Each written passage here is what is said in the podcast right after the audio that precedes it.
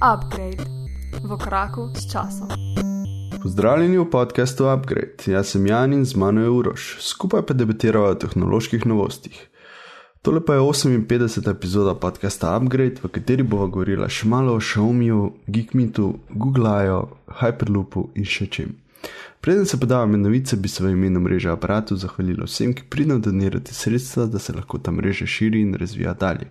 Če vam je všeč tudi upgrade, lahko celotno mrežo podprete tako, da greste na www.aparatus.si pošiljnica podpri.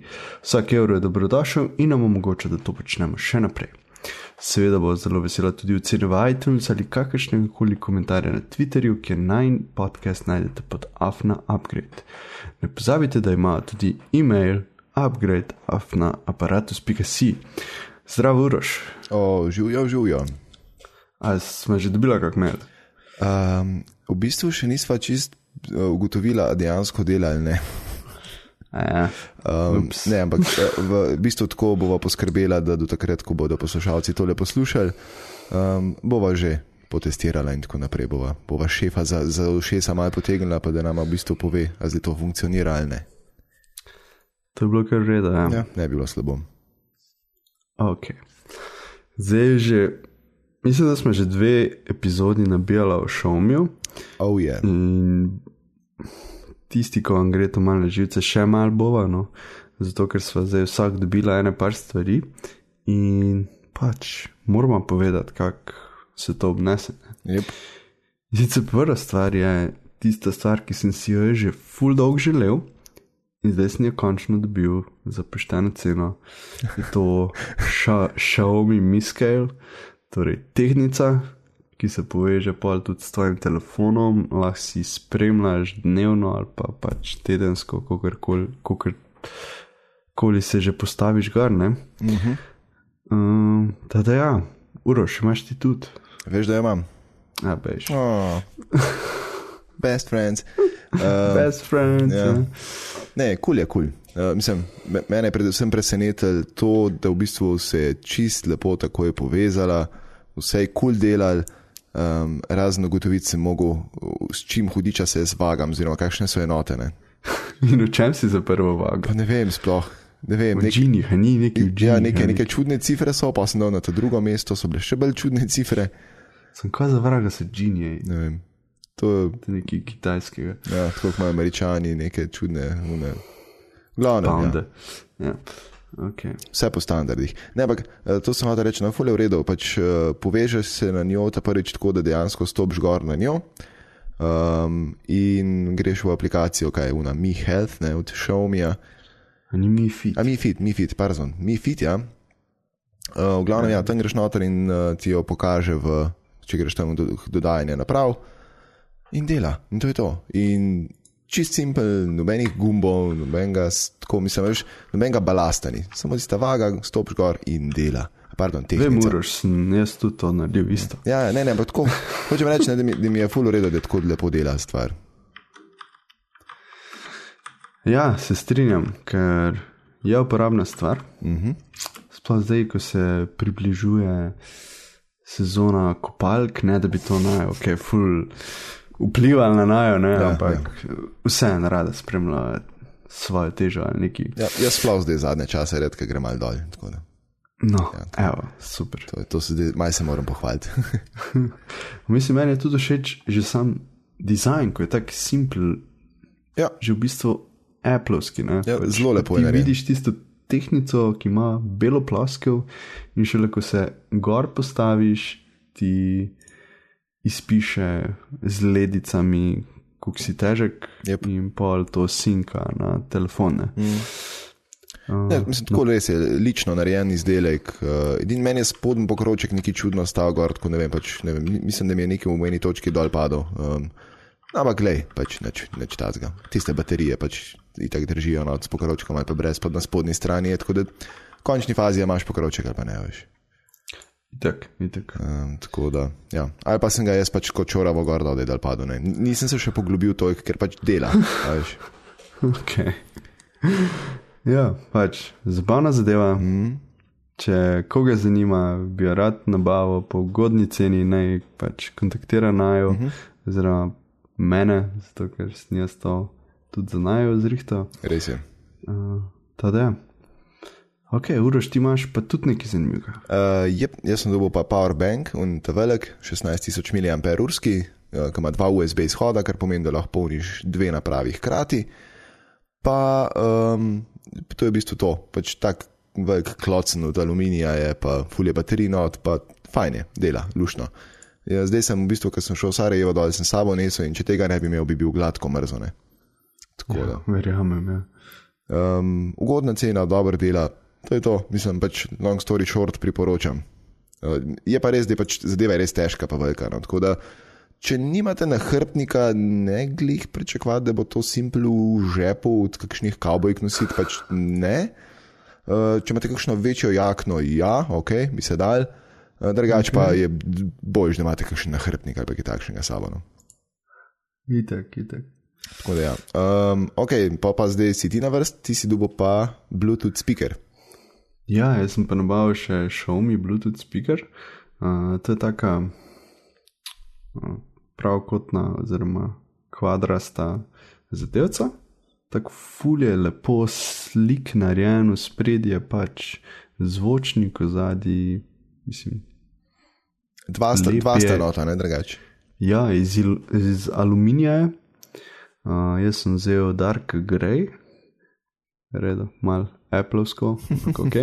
Ampak res je lep dizajn, no in pač full simple se poveže s telefonom gor.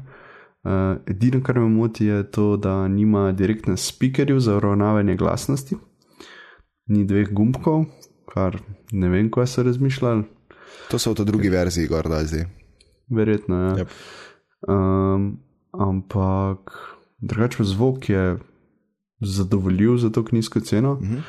Um, ni za full audiofile, ampak le za to ceno, za, predvsem za poslušanje podcastov, ga uporabljam uh -huh. in moja punca. Tada, ja, super je. No. Odlično. Uh, ja- jaz v bistvu čakam, da bo druga verzija, da bo v bistvu cenovno padla tam nekje na unih 22 evrov, ki je meja za to, da gre pri nas na carini to čez brez uh, obdavčitve. ne? Ki, ampak je trenutno cena, mislim, da še vse en bliz 30 evrov. Tako Da, Da boš linko, jaz pa ne poznam te druge verzije. Bova dala zapiske, ja, da je tam neče, ki si bom zacahnil še. Um, drugač pa, ja, ča, mislim, v bistvu, uh, tvoja, tvoja verzija je tako narejena, ne, da ima, um, se pravi, zgori, spodaj, levo in desno, aluminijasti ukvir, spredi pa zadnji je, pa, je plastika ali je tudi neka kovina. Spredi, tam, kjer je pač pride zvok iz zvočnikov ven, je mislim, da plastika. Okay? No, ker ta dvojka ne, je pa glih kontra narejena, je pa v bistvu spredi, zadnji pa zgori in spodi kovinska, z tem, da ima od spredi naluknjeno to kovino, se pravi aluminij, ne, uh, in je na levi in desni strani potem plastična. Okay, Uh, dodaten bonus je to, da, mislim, zakaj v bistvu jaz nisem še vzel enke. Uh, zaradi tega, ker bi mi doskrat tudi prav prišlo to, da imam jaz lahko stvar povezano direktno z audio kablom. Ne? Uh, to mislim, da tvoj nima. Ne? Ne, mislim, da res ne. Ne, v bistvu samo verjetno mislim, da je en gumb za to, da prižgeš in to je to. Ja, sem to to. Ja, no, veš, kaj ta dvojka, ne? ima pa za uravnavanje glasnosti, pa mislim, da ima celo mikrofonček gor, da lahko klice upravljaš. eh, To nisem zihar, no, ampak tako imam v glavi. Eh, Pa imaš pa še režo za microSD kartico, le direktno z kartice MP3 predvajaš, Okay. pa um, direktni line in imaš preko jacka. Ne? Okay. Pa mislim, da so pač tudi ja, valjda ti gumbi za uravnavanje glasnosti. Pa, no. Tako pač, veš, vse tisto, kar si ti zdaj rekel, da ti fali, plus še nekaj zraven je na dvojki.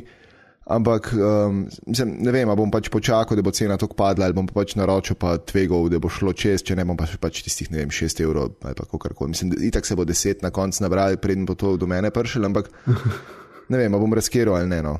Da- ja, itak le. Uh, če ne pa bom tudi jaz um, spremljal, kdaj bo, do to, kdaj bo to dobo naš dobavitelj. Uh -huh. uh, pa seveda omenim tudi na podkastu. no. Absolutno, absolutno. Da, Ja. To, Okej. ja. um, ti si še neki dubo, ne? Res je. Nabavil sem si še čisti firca, ne da rabim, ampak iz firca. uh, Xiaomi Bluetooth slušalko, torej za klice z mikrofonom. Uh, treba omeniti tudi, da je dobila Red Dot Award, uh, torej so jo priznali dizajnersko. Uh -huh.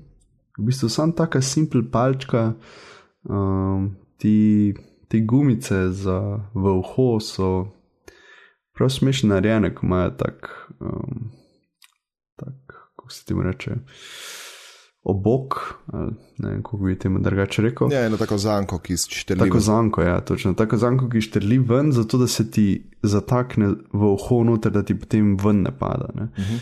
Prav, res je zabavno. Uh, no in dobra kvaliteta zvoka, edino, kar je kripi, ko te kliče kdorkoli, ti ena Kitaj, kitajčica oziroma kitajska ženica noter govori njegovo ime po kitajski, oziroma skuša prebrati, kaj imaš ti v slovenščini napisan, ampak govori.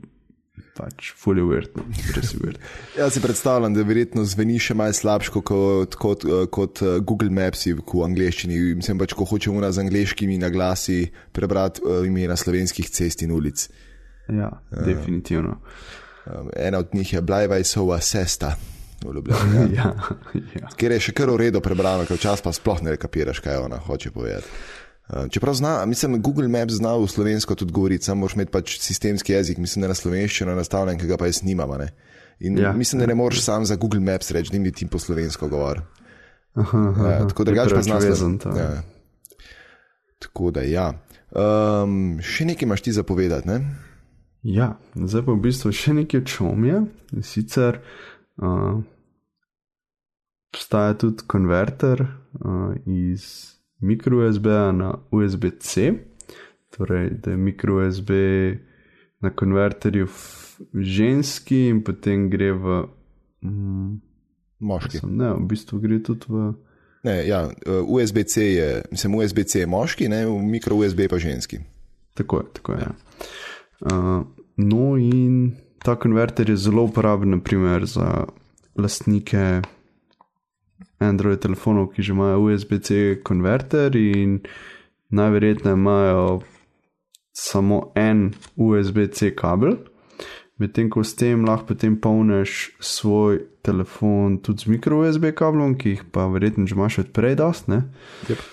Uh, da, zelo uporabna zadeva. Uh, imajo danes celo sponzorja za to zadevo. Uh mhm. -huh. In sicer to je naša firma Pro23, kjer seveda mi drugače prodajamo Apple izdelke in popravljamo Apple izdelke od Macov, telefonov in še kakšnih routerjev.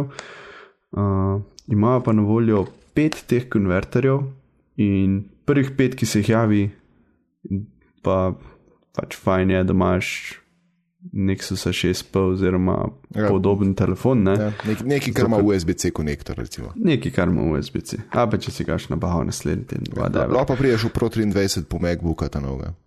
Ja, tudi USB-C. Lahko tudi to, ja. No, in v glavnem, uh, prvih pet, ki se jih javi, dobi tole od Naju, tako da poklanja Pro 23. In to je to. Napišite na Twitter, pišite na e-mail. Uh, in mi da bomo pol to ali osebno predala v Ljubljani ali pa poslala po pošti. E, to je to, odlično. Uh, Uroš tega imaš tudi, kako se obnese. Ja, v redu, super, odlično. Um, pač konverter kot konverter. konverter ja, pač priklopiš na USB-C kabel in to je to. Mislim, pač fulni feature več ne. ja, fulni ne. Uh, ja. Ampak ne, je v redu. Mislim, predvsem je pa uporabna stvar, da jo imaš nekje s sabo tudi če si svoj USB-C kabel pozabil, veš, če imaš to s sabo, um, je, je te lahko hitro rešne. Pač ja, Zihar ima nekdo mikro USB kabel. Točno to, točno to. Edin, um, ena težava prosim tem je ta, da, da je zadeva full majhna in jo hit zgubiš, tako da pač ja. nekam, ne, ne vem, ne, no besek si nekam, ne vem, prelepte ali kaj. Pač, Maj se znajdete, no. jaz, jaz še nisem najdel neke pametne rešitve, ampak takoj, ko jo, jo bom, po mojem, bom eno špakco gore, no, ne vem, ali šum nekaj, da lahko prpnem. Ne. Ja, oziroma ta vrečka, v kateri jo dobiš, je tudi kar uporabna. No, ali pa to, ja, če bi jo v originalni vrečki obdržal, ja, ki jo imam še ja. nekaj uprtlažen. No, evo, Ni slaba to. ideja. Tako da se ja, malo mal poveča vse skupaj. Odlično, tako da ja, tako kot Jan je rekel na, na Twitterju ali pa na mailu ali pa nek nama zatešte, to prvih pet bo vas zbrala um, in vas obvestiva, kako pa kaj, pa se bomo potem dogovorili, na kak način vama to, va, vam, ne vama, vam um, uh, to predava, oziroma pač kakorkoli že. Kul, cool. tako da hvala pro 23. Ne? Tako je. Ok. Um, naslednja stvar, jaz sem dobil, pa ti si tudi dobil, ne? tele MPAW Swift. M Veš kaj, Uroš, ne veš, če je fura, ne? kaj? Noben ni tega dobil. No, kuplja sva, pardon. Ja, Ja. Hvala. Okay. Si, si pa dobil po pošti, potem ko si plačal. Tako. Yes. v glavnem, ja, uh, kupila sva si vsak svoj par MPAW Swift MBH, MBH5 Bluetooth slušalk, pač ja, kitajske so, ne sekerite se. Ja. Um, gre pa v bistvu za, za ja, Bluetooth earbade, ki jih um, daš tako okoli vratu, pa v uho, pa sinkaš na telefon in pač dela. Ne? Uh, Ker je vse lepo in prav in super, um, zdaj nekega, saj po mojih občutkih, hudega audiofilskega užitka tle ne boste dobili, čeprav je tako čisto podobno tudi za kakšno glasbo, casual poslušati. Predvsem je fajn za kakšne podcaste, na, vem, če ste na biciklu, da se pa ne motate na to kable, pa nasplošno je kul, cool, ker pač uh, niste prevezani na telefon potem. Ne? Tako je. Um, a si ti, da mi sam to še povej, a si ti potem zdaj um paketek odprl? Ne. ne ok. Um, ok, mogoče malo No, razložim. razloži ja. to. Pač te slušalke, pa, ko jih vzameš z paketa ven, so pač je vrvica, pa na vsaki strani te vrvice, mislim pač kabla, ne? je slušalka. Uh, potem ima pa ta slušalka še narejeno v kolen utor, v katerega načeloma pride nek earhook oziroma neka, neka zanka, ne, tako kot so prej govorila pri unem Bluetooth headsetu, iz gume, ki pa jo jaz nimam. Uh, mislim, sem jo imel. No, povej, zakaj nimaš, Uroš? ja. Da se bo še ostali smejali. Okay. Um, Štorija je bila taka, da sem jaz fulno hit domov letel uh, in sem videl, da me tam na, na uh, mizi čakajo te slušalke, oziroma pač dol v spodnjem štuku pri starših. In jaz te slušalke sam na hitro odpakiram, vzamem ven, videl sem, da je noter še en uh, paketek s kablom, pa s temi, z- pa uh, pač gumicami, pa z vsema, ne? Uh, čepki. In sem to lepo pač pustil dol na mizi, nazaj v škatlo, zapakiral pa zaprl škatlo, pograbo slušalke, sem rekel na, uh, staršem adijo, jaz šibam naprej, ker sem šel v hrastnik nekaj tečaj delati. In naslednji dan jaz pač tako ugotavljam, ok, tiste obroče, ko mes v tor, mora biti za une irhuke, grem jaz to zdaj dol v škatlico iskat, pa bom jaz to ven vzel pa potestiral. Ne. In v tistem, ki pridem jaz dol in povem, kaj iščem, uh, je moja mat mal prebledela, pa mal je, mal je tako uh, previdno otihnila. Jaz tako pač kaj narobe, ne? Ja, ja, ja, jaz sem škatlo v, v peč vrgla. No, long story short, pač ja, vsi moji dodatki, ki sem jih dobil zraven slušalk, so zgoreli. Tako da- Ja, tako da zato pa tebe zdaj sprašujem, če si še mogoče potestiral, da vem, kaj zamujam. Nisem še, ampak le, če imam slučajno, se zihar so noter vsaj tri uh, velikosti, ne? Ja. Small, medium, pa large. Mislim, Čepki so, ne pa mora biti pa še unna zanka, ne za prvo v uho za Se hakle. tudi tiste zanke so ponovadi različnih A velikosti. to pa ne vem, ja, možno. Ja, vsaj jaz sem tako dobil pri uh, temu Bluetooth headsetu, ne, mm. Xiaomi. Uh, in sta mi še dve ostale. Torej. Ja, no. Uh, no, če so slučajno, če umel viška zank, dobiš. Uh Mhm. -huh. Upam sem, da ti je opasalo uho. Le, nekaj bo že, ne, ne se če ne bom pač. Mislim, sem, sem prepričan, da obstaja na AliExpressu nekje, da lahko sam ti earhuke dobiš, ne. Nekaj vsaj univerzalne. ja. Ja, tako da v glavnem, eh, so pa tako kul. Cool, no. Mislim, mi smo jih dobili takrat v akciji za dobrih kuk 12 evrov. Ne. Če Ja, se prav nekaj takega. spomnim, zdaj so pa nekje 20 dolarjev, mislim, da sem najdel, ampak po mojem, če malo pobrskate, bi jih dobili še cenejše. No, tako da. Um, glede na to, da so Bluetooth, pa to, no, tudi 20 evrov ni tako grozna cena, glede na to, pač, če primerjaš, kakšne so cene drugih, ne sploh kakšnih unih Bluebuds, ne, ker uni, une so full drage. Uh, no, se so tudi bistveno boljše, ampak ok, ne. recimo za 20 evrov je to čistko spodobna cena, se mi zdi. Um, ja, to. Pol imamo pa še ene slušalke. Eh, mis- Jaz sem v zadnjem času z Xiaomija, mislim, z Xiaomija, za, eh, vidiš, z AliExpressa naročil nenormalno število slušalk.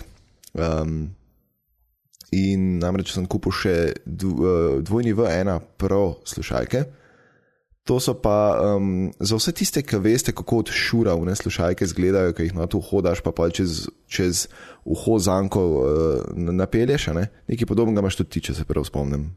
Uh -huh. No, uh, sem ti imaš drug model, nimaš to. Ja, čist neki drug. Uh, imaš bolj fancy. V glavnem, te so tako 6 do evrov dobrih na, na AliExpressu in moram reči, no, da jih bom, po mojem, če ne bom dobil zdaj v njih earhooku za te Bluetooth slušalke, poskusil malo za šport uporabljati. Um, so tako, no, um, nič presežek, kar se tiče same reprodukcije glasbe, še vedno čist ok, uh, tako zelo močen bas imajo, ker bo mogoče nekateremu všeč, meni je mačken manj. Um, za 6 evrov moram reči, če drugega ne so zelo udobne. Tako da, um, če vas zanima ta, ta stil slušalk, um, v primerjavi s tvojim, mislim, da imajo mal daljši kabel. Ja. Uh, tako da je čisto kuj stvar. Čeprav se, a, a ni tvoj kabel odstranljiv? Ne. A, ok, no, jaz imam na mojih slušalkih lahko jaz kabel stran per earbado spulm ven. No, to je super. Ja. Ja, tako da bi bil sloh daljši ali pa krajši dobil. Ne? Tako da, ja, ampak tako pač, basically je to to. No. Pejte v zapiske, se so vse te stvari, o katerih zdaj govoriva, polinkala.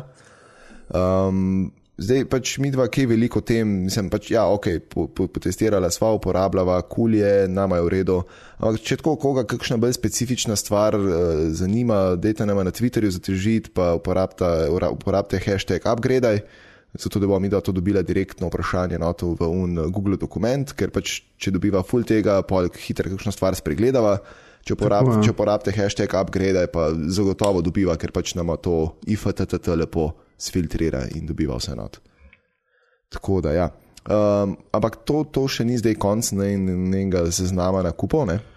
Ne, dejstvo je, da lej, ko smo takrat z Raslom snemala, že takoj naslednji teden in pol zdaj tri tedne, ne, ne.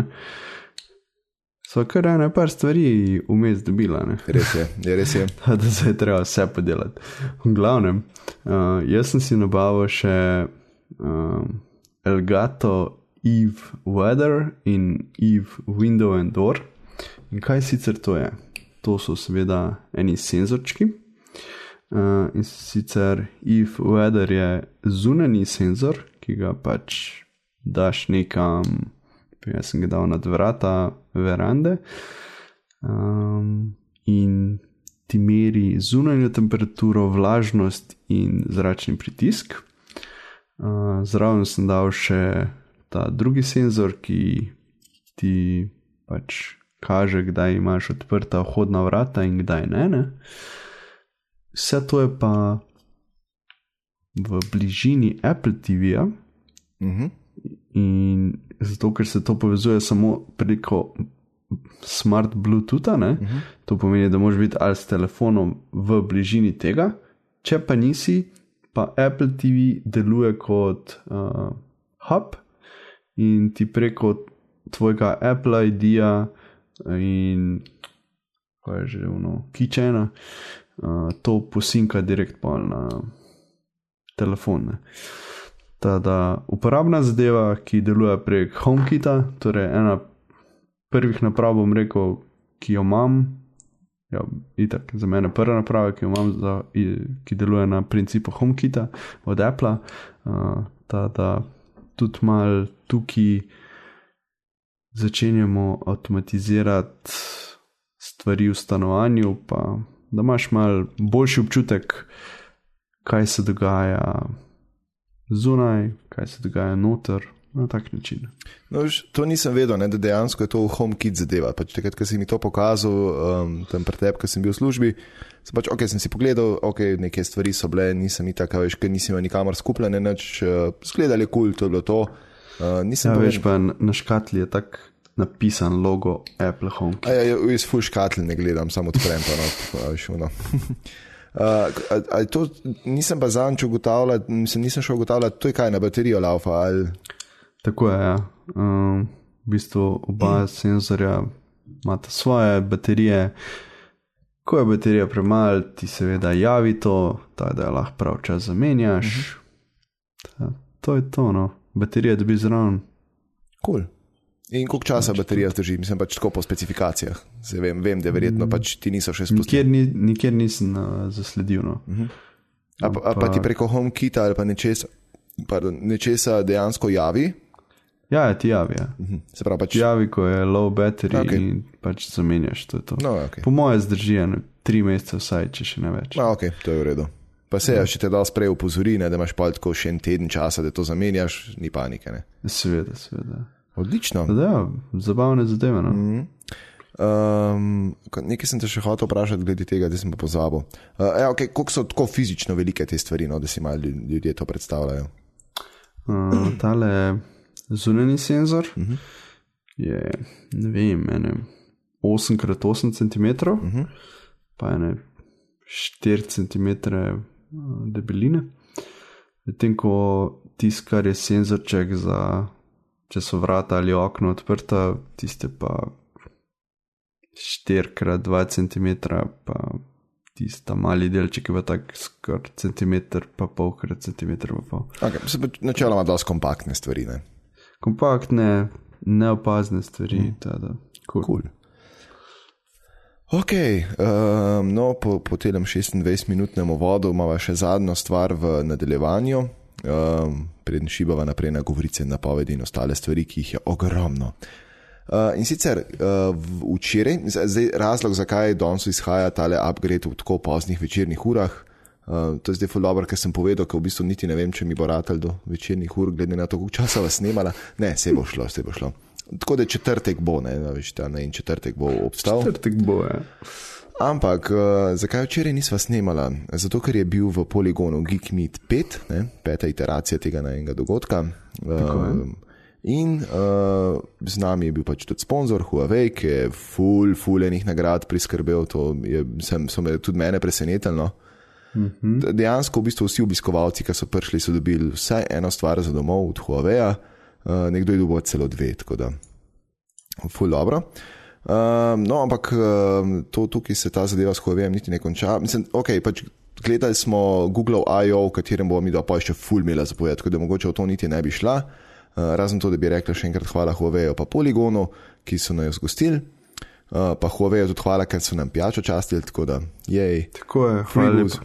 Uh, ne, full redo, res. In uh, še ena stvar, no, ki bi se jaz tu mogoče bolj osebno zahvalil Huawei, je pa še to, da so me poslali v Beograd na regionalno predstavitev uh, mobitela Huawei P9. To je una zadeva, ki ima dvojno kamero zadaj od lajke. Mislim, pač ni čist lajk, mislim, je lajka, ampak ni lajka. Pustimo. Lajka dala ime. Ja. Ja, tako je. Uh, ampak uh, v glavnem dejstvo je pač, da je kamera dosti kulno. Uh, ni- mislim, jaz prav P9, ko grem zdaj jutri iskat uh, testno, tako da bom uh, bo v naslednji epizodi kaj več o tem povedala. Uh, do takrat pa v bistvu um, sem tako na hiter logreste v zapiske, tam noter je tudi pač o tem, kaj se je na Geekmeetu dogajalo, pa pač page od Geekmeeta, ki imate svojo domeno, geekmeet.ca. Uh, potem je pa zraven še uh, en moj blog zapis, kako in kaj je potekalo, kako so potekale stvari v Beogradu, ki je bilo tako dosti zabavno. Um, long story short, malo smo se z open top busom okoli furali, pa malo smo paintball špilali, pa leko streljstvo, pa jedli smo čist preveč.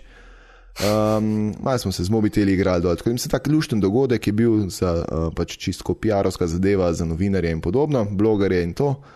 Um, in moram reči, no, da je bilo ful, ful luštno. Prvič sem bil na eni taki stvari in čist sem bil navdušen, da sem lahko šel. Uh, z mano sta bila pa še Andrej Pirnac, Siola, uh, ki mogoče enkrat v goste povabila, in pa uporabna stran. Um, o, o, te, bomo rekli, no, pač Jure je, Jure, Jure z uporabne strani. Uh, to je človek, ki se zelo bori za svojo anonimnost, ne, ampak je zdaj ugotovil, da verjetno ne bo šlo več dolg naprej. uh, Verjetno, če ja. deluješ na internetu. Točno to. Uh, tako da, ja, ne, ne mislim, malo sramežljiv, drugače pa uredi dečko. Tako da uh, sva ga tudi enkrat povabila, sicer to, to ne vejo poslušalci v upgrade, ampak je rekel, da, da ob drugi priliki. Tako da, mogoče, dajte ga mal na, na Twitterju, podafna uporabna stran, uh, tako malo ga spomnite, da, da povabilo še vedno velja.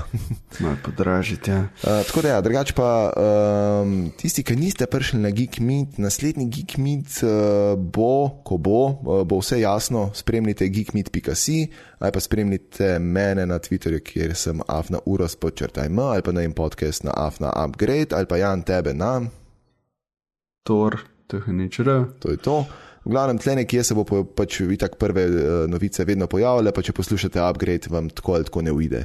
In to je to, kar se teh zadev tiče. No? Tako malo sem en recap tega, kaj je bilo vmes med tem, med zadnjo in to epizodo.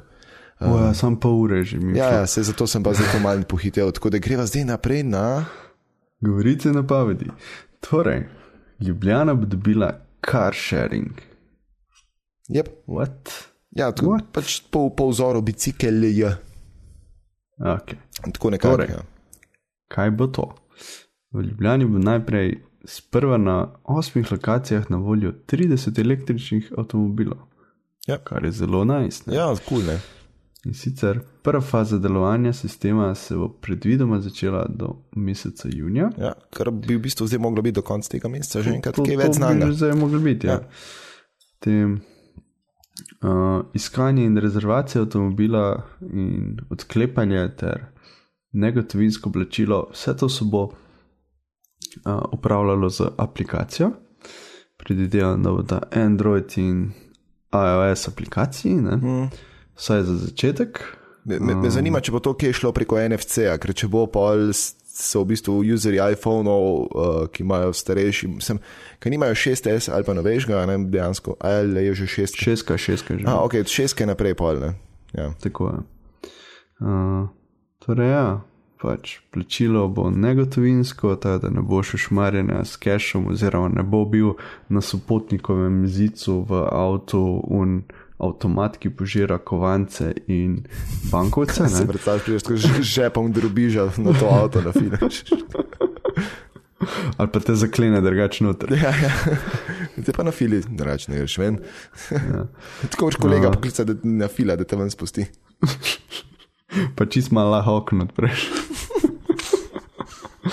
Okay. Tudi tu, da zrak not prije, da se ne zadušiš.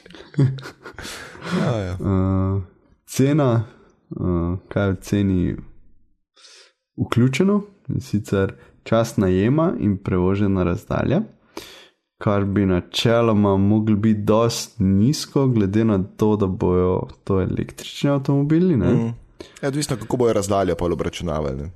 Ja, in ko pač cene še niso uradno znane in natančno določene, tada, O tem bova še govorila, ko pridemo do tega. Ja, ker se bo kaj več pojavilo. No, Zaenkrat pač je bila samo ta novica, ki smo jo zasledila, lahko greste pač v, v zapiske, je tam link, pa si še kaj več preberete. Eh, Drugač pa načeloma, pač razen tega, da bo, pa da ne bi bilo že junija, ne, eh, ni znano. No. Tako, pa pač, da bojo električni avtomobili, pa 30 jih bo pa na 8 lokacijah. To je to.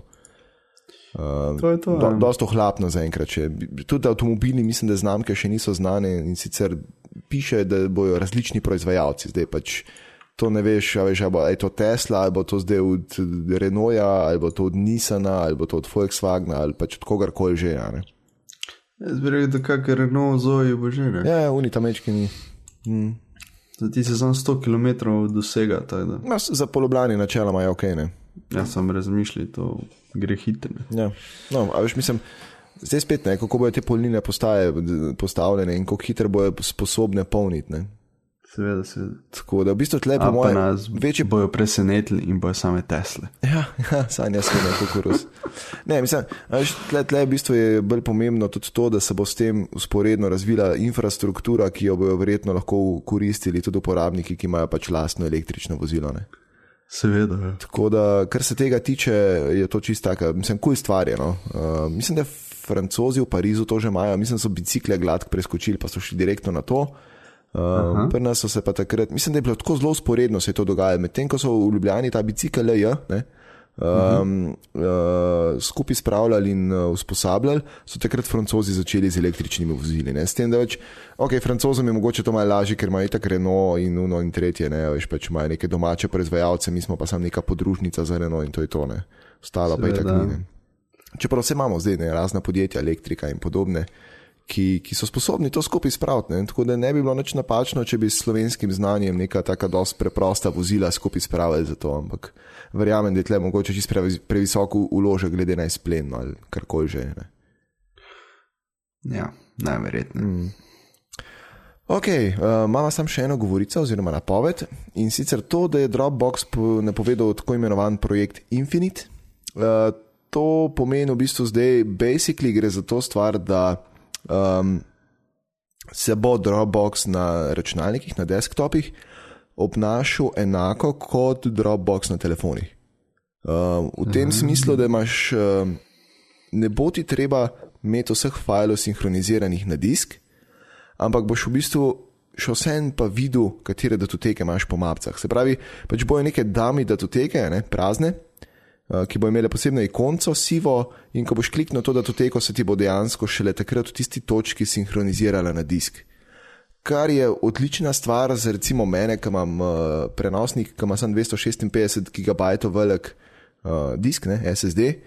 In pač ne bi imel, ne vem, vseh 60 GB, ki jih še imam, ki jih tako ne morem zdaj koristiti na Dropboxu. Um, ker je pač mi en prostor propadel, ker sem ga promocijsko dobil in zdaj pač nisem še zakupil, ker ne vem, kaj bo. Ampak glih tale zadeva, no, me zdaj v bistvu uh, vleče nazaj, da bi mogoče zakupil prostor na Dropboxu, tisti, ne vem, terabajta, koliko je že, 100 giga. Um, da pač to kupim in si pač, mislim, če bo tole res, pa če bo to zadeva funkcionirala tako, kot pač uh, govorijo, ne potem grem direktno nazaj na Dropbox, čeprav trenutno zdaj na Google Drive plačujem tiste 3 evre na mesec. Za koliko? 100 giga. Ja, to je najs. Nice. Ja. Jaz bi raje imel tak, zato ker naprimer na Dropboxu imam, ne vem, 28 giga ali 29 giga, nekaj takega, uh -huh. kar sem dobil s vsemi temi promošnji, ne vem, še čem. Ampak jaz ne rabim enega tera, pa plačevati 10 evrov na mesec. Uh -huh. Jaz bi imel to, da mi 100 gigabajtov, kar je več kot dovolj in plačujem 3 evre na mesec. Yep. Ja, to je, to je, mislim, meni se zdela ta cena, tako pač na Google Drive, da je skul. Ampak še vse je pa Dropbox, tukaj bolj user-friendly, veš, mislim pač ta desen klik, pa šeraš, pa dobiš direktno link, pa ga sam pastaš, ker pač Google Drive to še vedno ne dela, glih tako, kot bi mogli. In pa sploh, če imaš svojo domeno, je vedno problem, ker moraš povedati, da bi, ja, kdorkoli z linkom, tudi če je izven te domene, lahko dostopa do teh filev in moraš čez ene tri menije preklikati, da prideš do tega. Pač, nerodno je, okorno. Ne, pač uno, ja, oni skrbijo za tvojo varnost. Ne, mislim, vse po eni strani razumem, veš, mogoče je res, mislim, čeprav se dvom, da je pri Googlu res ta varnost tako primarnega pomena. Ampak po mojem je bilo to več varovalka za podjetja, ki imajo svoje domeno na Gmail vezano in pač na te Googlove storitve. Uh, in se pač zavarujejo s tem, da ni kakšen podatek pobegnil po nesreč ven iz sistema ali pač iz ne, podjetja samega, zato ker je pač nekdo šeril eno zadevo, z ljudmi, ki so na navadnem Gmailu, ne? se pravi, nekimi zunanjimi sodelavci ali karkoli že. Seveda. Ja. Tako da, ja, drugač pa je Dropbox infinitno, uh, ne vem zdaj, kdaj je točno, bo na voljo.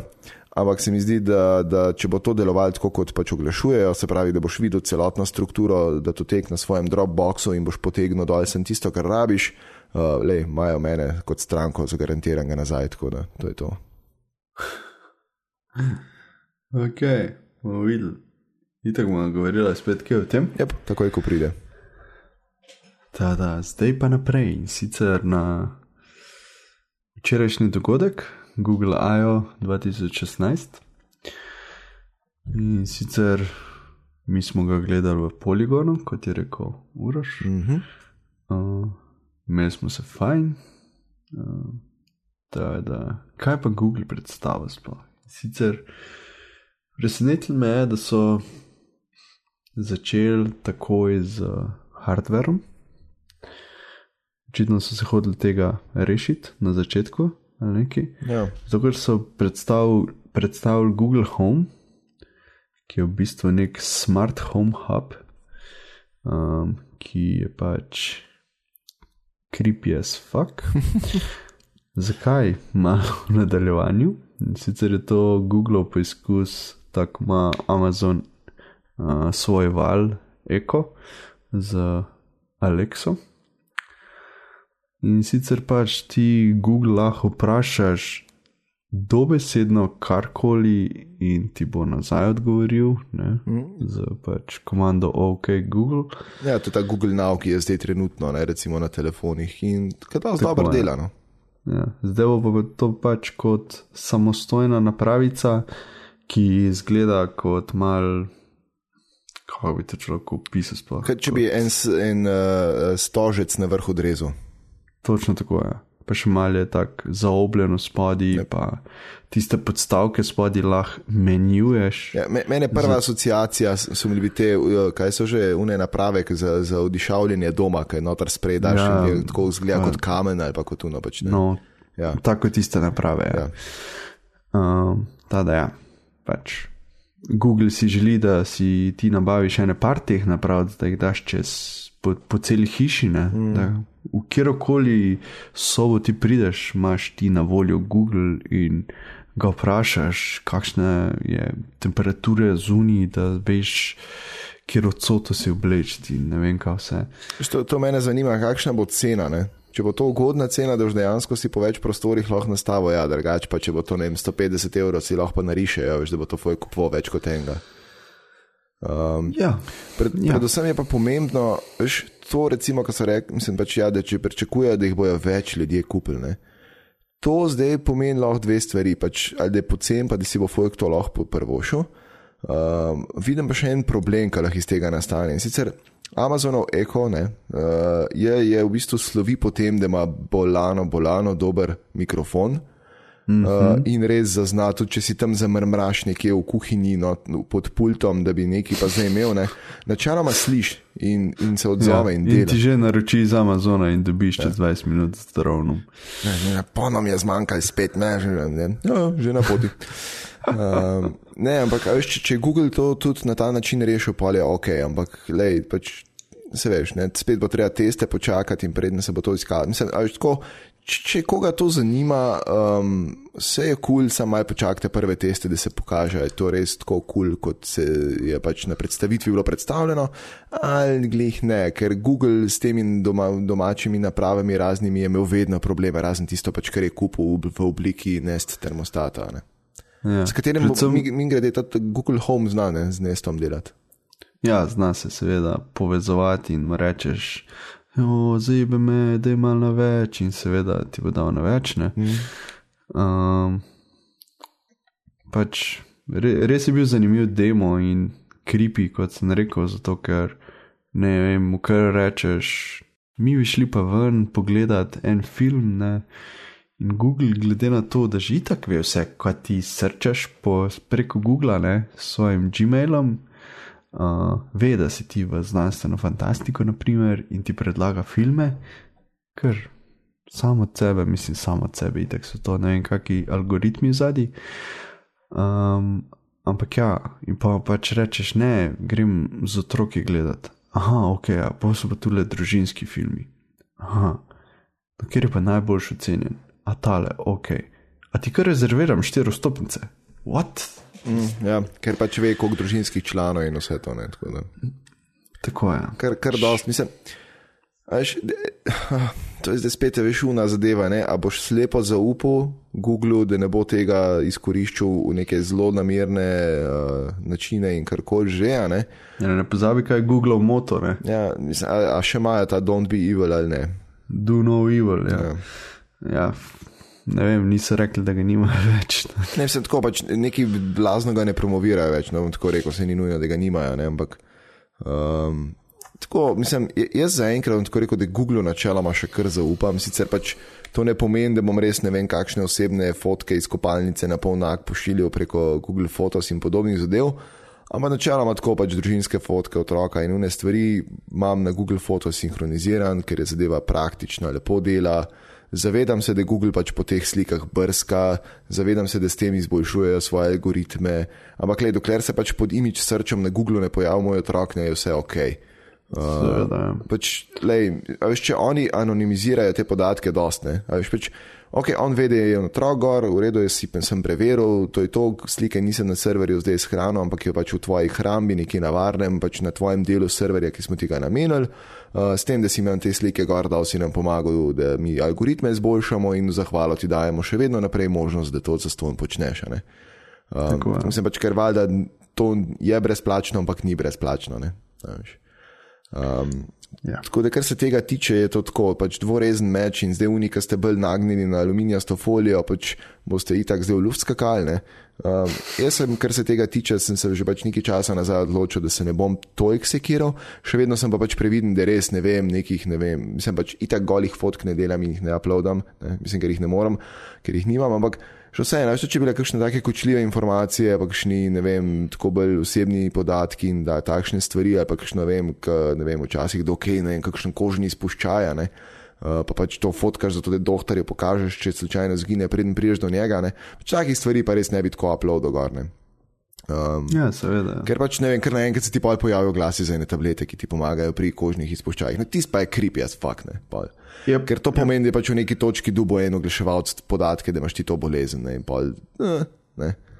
Um, pa se zavedam, da se verjetno podobne stvari dogajajo tudi z drugimi podatki, ampak pač tisti ni tako kripi, ko pa greš res v tisto globoko zasebnost, v svoje zdravje in podobno. Ne, tam je pa mečkem pol lučnica, mečkem, mečkem bolj ostrano. Točno to.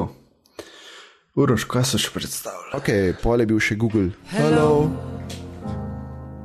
It's me. Um, ja, Google Alo, ali LO, ne, lahko tudi. Alo, alo. Ja, alo, alo, točno to. Nekdo preveč gleda to. uh, it is I, Leclerc.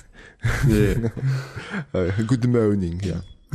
Uh, oglav, oh, joj, to moram enkrat dal potegniti. Pustimo. V glavnem, um, Alo je v bistvu nek je, hibrid med Facebook Messengerjem, pa WhatsAppom, pa Snapchatom, pa neki. Tako. Ja, svašta, ja. res. Vse, vse so, ker združili. Ah. Mislim, se po eni strani mi je kul, cool, da je pač Google vsaj to, kar veš, no, ok, priznamo, drugi znajo te stvari delati, nekaj je na tem, da Snapchat deluje, nekaj je na tem, da Messenger deluje. Ne bomo zdaj hoteli proti vetru s catom, ne bomo narediti nekaj podobnega, pa vse združiti. Ja, točno to. Ja. Uh, ker je pač to očitno način, s katerim ljudje danes komunicirajo in hočejo komunicirati, predvsem. Ne? In Tako, Google je pač tržno, ne, veš, mislim, pač naravnan in bo pač ok. Ja, sam povem mi, naprimer, uh, zakaj bi nekdo zdaj začel komunicirati prek Aloja, če že te komunicira prek, ali rečemo kar direkt prek Google Hangoutsov ali pa prek Facebook Messengerja. Točno ne? to.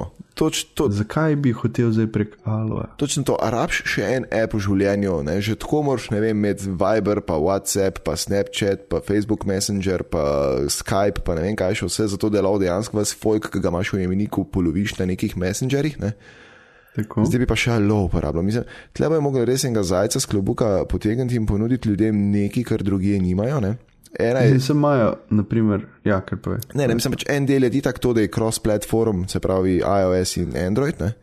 Tako je, ja, to je naprimer. To je v redu, to je pač nuja, da sploh se lahko pogovarjaš. Ne? Tako. Um, pa naprej pa ne vem, kaj bo. Ja, potem, uh, kar se spomnim iz predstavitve, je to, da, naprimer, če ti, kar je tudi kripes, fakne, če ti nekdo pošle sliko svojega psa in pa ti že alo avtomatsko predlaga tri odgovore. Ne? Ja, ja, this is a cute dog, oh, what a nice name, German Shepherd, pa ne še neki, neki blog, glavno. Ja, pač what. Uh, v glavnem, ja, mislim, veš, to so unije algoritmi, ki jih Google ima in s katerimi dejansko lahko na hitro preveri, kaj se na sliki. Veš, mislim, tudi ta API obstaja, ki ga lahko v končni fazi vsak smrtnik uporablja in ga dobija.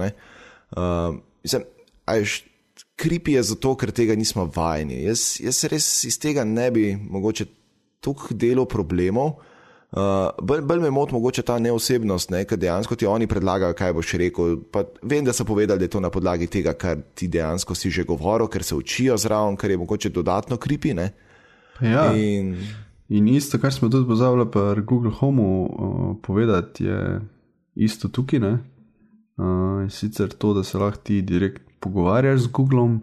In kot da ne potrebuješ več človeških prijateljev, ker se lahko vse zmeniš z Googlom zdaj. Ja, in to, to, ta trend se zdaj povsod pojavlja, teh chatbotov. Ja. Veš, kaj, ti chatboti so zdaj, ne vem, kaj Facebook Messenger ima nekega chatbota in vsi imajo neke chatbote in zdaj kar naenkrat, čez noč so se vsi odločili, da prihodnost so pa chatboti. In če me vprašaš, ti chatboti niso glih mišljeni temu, niso namenjeni temu, da bi dejansko ti, veš, ne vem, si se kratko času z njimi, ne? Ne. Ampak po mojem, vsi s tem podatke nabirajo o tem naravnem govoru in tako naprej. Ne? Zdaj, ne, ne vem, če poznaš zgodbo, kako Google sicer to počne, da v bistvu izboljšuje uh, svoje predvidevanje in ta govorno strukturo in pač ta naravni govor, kako, kako učijo svoje ne, algoritme. Povej. Pri Googlu so inženirji nabavili tako neko, ne vem, koliko tisoč knjig uh, teh uh, romance novelov, kako je to po slovensko, teh uh, romantičnih uh, roma, romanov. Ne, pač, ja, to sem slišal nekaj. Ja, ja, in zdaj v bistvu te, te, te strani filajo noter v, um, v računalnik ne, in ga s tem učijo, kako in kaj. More, ne, mislim, pač, Point je v tem, da so te romani so izredno, izredno je pač govor, pred, mislim, te um, dialogi so izredno predvidljivi. Ne? Ja, pa zelo pisni so. Ne? Tako je. Ja. In v bistvu na podlagi teh dveh zadev so dejansko idealni za to, da računalnik učijo govora. Um, in kar se tega tiče, no, so dejansko, mislim, pač, ja, okay, zdaj imajo neko neskončno množico teh raznih podcukranih romanov. Uh, tako da imajo vsaj mogoče kaj popoldne za početi gorti. Ampak ja, ne. Um, point je v tem, no, da, da, da vse te stvari, po mojem, vodijo k temu, da bojo mečkem bolj začeli na naravni način procesirati govor in te odgovore nazaj, in da bomo dejansko v eni točki se lahko začeli dokaj normalno pogovarjati z našimi napravami ker uh, zdaj imaš v neke vnaprej določene okaze, ki jih moraš po točno določeni sintaksi povedati, zato da, da dobiš nek pameten rezultat. Ne? Ja, ja. V prihodnje bojo pa te stvari znale malo iz konteksta stvari vam brati, pa mogoče celo v kakšni točki, kakšno ironijo začutiti, pa take stvari, ker bi bilo pač res nek preboj. Ne?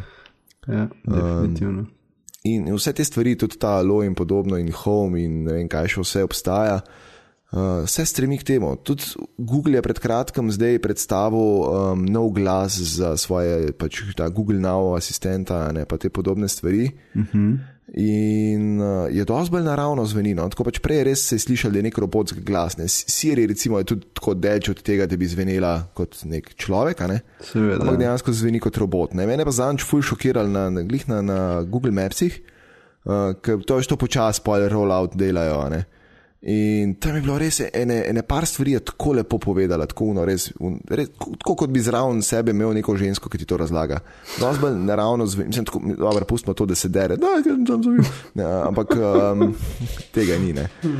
Uh, ampak uh, pojent je v tem, da dejansko bolj naravno zveni vse skupaj. In po mojem, vse te stvari, ne, mi, mi jim dejansko dajemo in kupenih brezplačnih podatkov, s tem tudi, ko uporabljamo Google Now. Ne. Seveda. Uh, in se pogovarjamo. Uh, ok, se sem malo mal zašla, mogoče s teme, kaj je alo, glavno je ja, pač nek messenger, ki ima neke svoje specifične feature, med drugim tudi to, ja, da vam pomaga odgovarjati na stvari.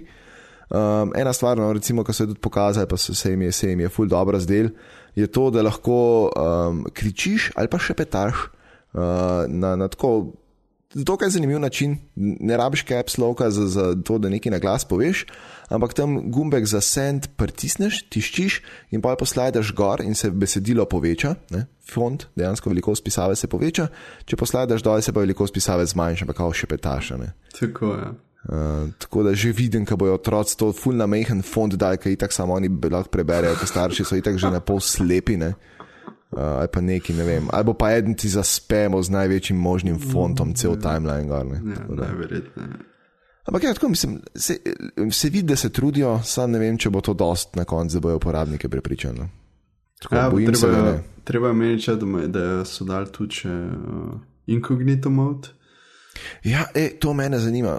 Ne, ne, povej, kar moraš zapovedati, no, ker imam eno zanimivo vprašanje. Pa, pa, pa, pa ja, incognito mode med dvema. Uh, se reče, sogovorca, sogovorcema uh, omogoča end-to-end encryption, torej da je pogovor enkriptiran, pa čez čas se lahko nastavi, da se ti zapisi tudi izbrišajo. Ja, ker je v bistvu zelo podobno Snapchatu. Recimo. Podobno Snapchatu, jaz sem ne vem, če imaš Snapchat enkripcijo.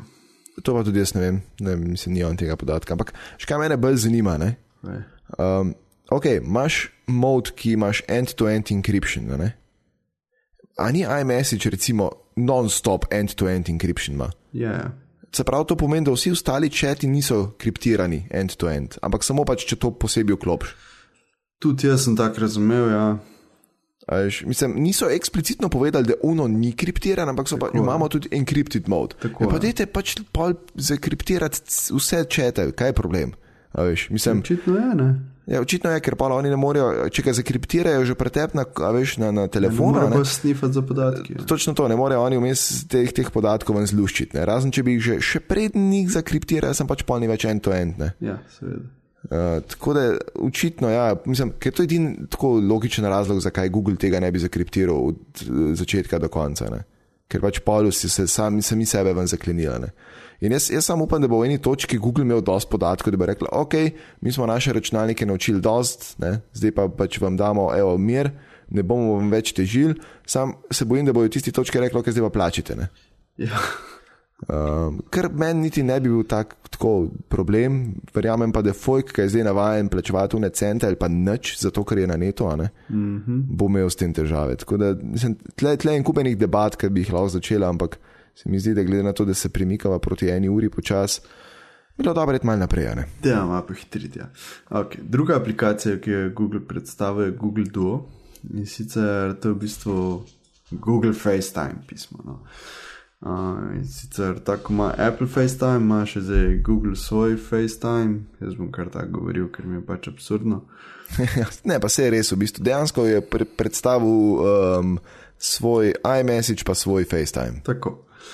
Uh, in potem, kar je posebno z Google Duo, je to, da ima live preview. To pomeni, da ti že vidiš od, ko te sogovornik kliče, že vidiš njegovo kamero, kako ga snema in ti ne ve, maha že vnaprej ali pa karkoli. Yep. In potem, ko se oglasiš, on vidi, kako pač logično vzpostavi se povezava in je te, to navaden video pogovor. Yep. Podarili so, da um, bo Google Duo delal tudi na slabih povezavah kar se mi zdi zelo pomembna stvar. Uh -huh. uh, predvsem za vem, države v razvoju, ker nimajo hitrega interneta. Ja, ali pa če greš na nek public WiFi hotspot, ki ima nikakav prenos. Recimo. Ali pa če to je. Ja. Tako da, mislim, posod ti to pride, Lej, mislim, glede na to, da, pač, da se manj obremenjujejo mreže, ne pa da če je spodobna, še vedno spodobna kakovost, prenosa slike, ne, lej, meni je kul. Cool. Ja, ampak pomislim, kakšno kakšen hud algoritem za kompresijo more Google to umetne. Yep. Da je pa še zmeraj v redu slikanje. Ja, to je res. To je res. Uh, tako da, ja, mislim, meni, meni je ta zadeva sicer tako po eni strani. Po eni strani lahko do inkupenih problemov privede do pripori posameznikih, ker če ti pač žena, ne vem, tam uleti z nekimi pač dokaj kinki zadevami, sred sestanka, mogoče na najboljš, ali pa ne. Ali pa če ti, ne vem, punce, no, pa... moški, dik pike pošiljajo. Ali, ja, ali, pa, ali pa pač imaš samo idiota na drugi strani, oziroma pač enega eh, prijatelja, ki bi, ne, v katerem ne rabiš sovražnikov, eh, pa te pač trola sred največjega sestanka z, ne vem, ne, eh, awkward situacijami. Tako da jaz upam, da je Google bil tako brihten, da, je, ja, točno, da se da to izklopiti. Ja, Uh, sicer pa nekako pade cela fora tega FaceTime njihovega, oziroma pač Google Duo. Ne? Ampak, lej, uh, bož, da pade njihova fora, pa da pade tvoj ših zaradi tega. ja. Tako, Uh, in to je basically to. Ne? Mislim, tako, sej, meni je čisto cool feature, da rečem to, sam ne vedno. Ne? Tako da pač ne vem, verjetno mogoče, če bo to vezano, veš kaj je bilo dobro. Če bi to na do not disturb mode vezali, ne? recimo, ko ga imaš na telefonu, ko pač daš telefon potiho, ti tudi tukaj avtomatsko pol preview videa ne kaže, če imaš pa telefon na glas, se pa smatra. Ne? Ali pa če ga vežeš na lokacijo. Ko sem je. v službi, ne mi pošiljati uh, live preview, da ne bojo dik piki. Ja, veš kaj, moje izkušnje s tem zadevam so dokaj slabe. No. Mislim, iste res, da sem samo preko IFTTT-ja to uporabljal, ampak imel sem tako narejeno, da pač ko prijemo službo, ne, da se mi v neko Excel tabelico oziroma na Google Drive avtomatsko zabeleži, da sem v službi. In koliko dolgo si v službi? Ja, mislim, v službi sem tako preveč, ampak problem je v tem, Problem je v tem, da je v bistvu vsake tukcata si izmislil, da sem stopil ven in mi je izklopil. To pomeni, da če sem šel 10 metrov ven, jaz bi mogel pač nekako naštimati, da če nisem šel vsaj tako res pol ulice stran, ne. Mm -hmm. Ampak ni, ne. In je pa skozi bil prepričan, da ima GPS signala, zgubo, ki je verjetno te ni več na šihtu, ne. In jaz sam, ne, sam, a veš, in pa sem imel noter milijardov njih zapisov, pa sem rekel, ok, ne grem se več to, ne. Uh, tako da je dost neumno to vse skupaj. Uh, ni ni še to tam. Ja. Okay. Ja, mislim, če greš ti v hišo, noter, pa izgubi signal in pa mu ni glih jasen, ki je točno si. In, uh, mislim, verjetno se da to z nekimi pametnimi algoritmi, oziroma z neko pametnim programiranjem rešiti, ampak že da bi tudi vedel, ok, tle je ta WiFi hotspot. Ne, uh, bomo pač, glede na to, da si na ta WiFi hotspot zvezan, verjetno si še vedno tam. Ne. Uh, ali pa saj tvoj mobitel. Uh, tako da te stvari so tako malce šejki. Uh, Um, ker pa ni tako shaky, je pa tale Google Assistant, ne? to je pa mhm. nekako Google Now na steroidih. Uh, čeprav jaz razumem, je v bistvu to, kar si ti prej za Google Home razlagal, ker so tako no, neke bolj kul uh, cool debate, imaš lahko s isto napravo, dejansko tudi ta stvar zadnji za tem stoji, ta Google Assistant. Ne, ja, pač bistvo, ta, ja. Google Now na steroidih, ki zna malo več delati, pa zna kontekste razumeti, pa lahko se malo bolj z njim pogovarjaš. Uh, Tako da je vprašanje, če ne bo Google Now v eni točki pač umrl in bo sam še Google Assistant, ne, um, ustal.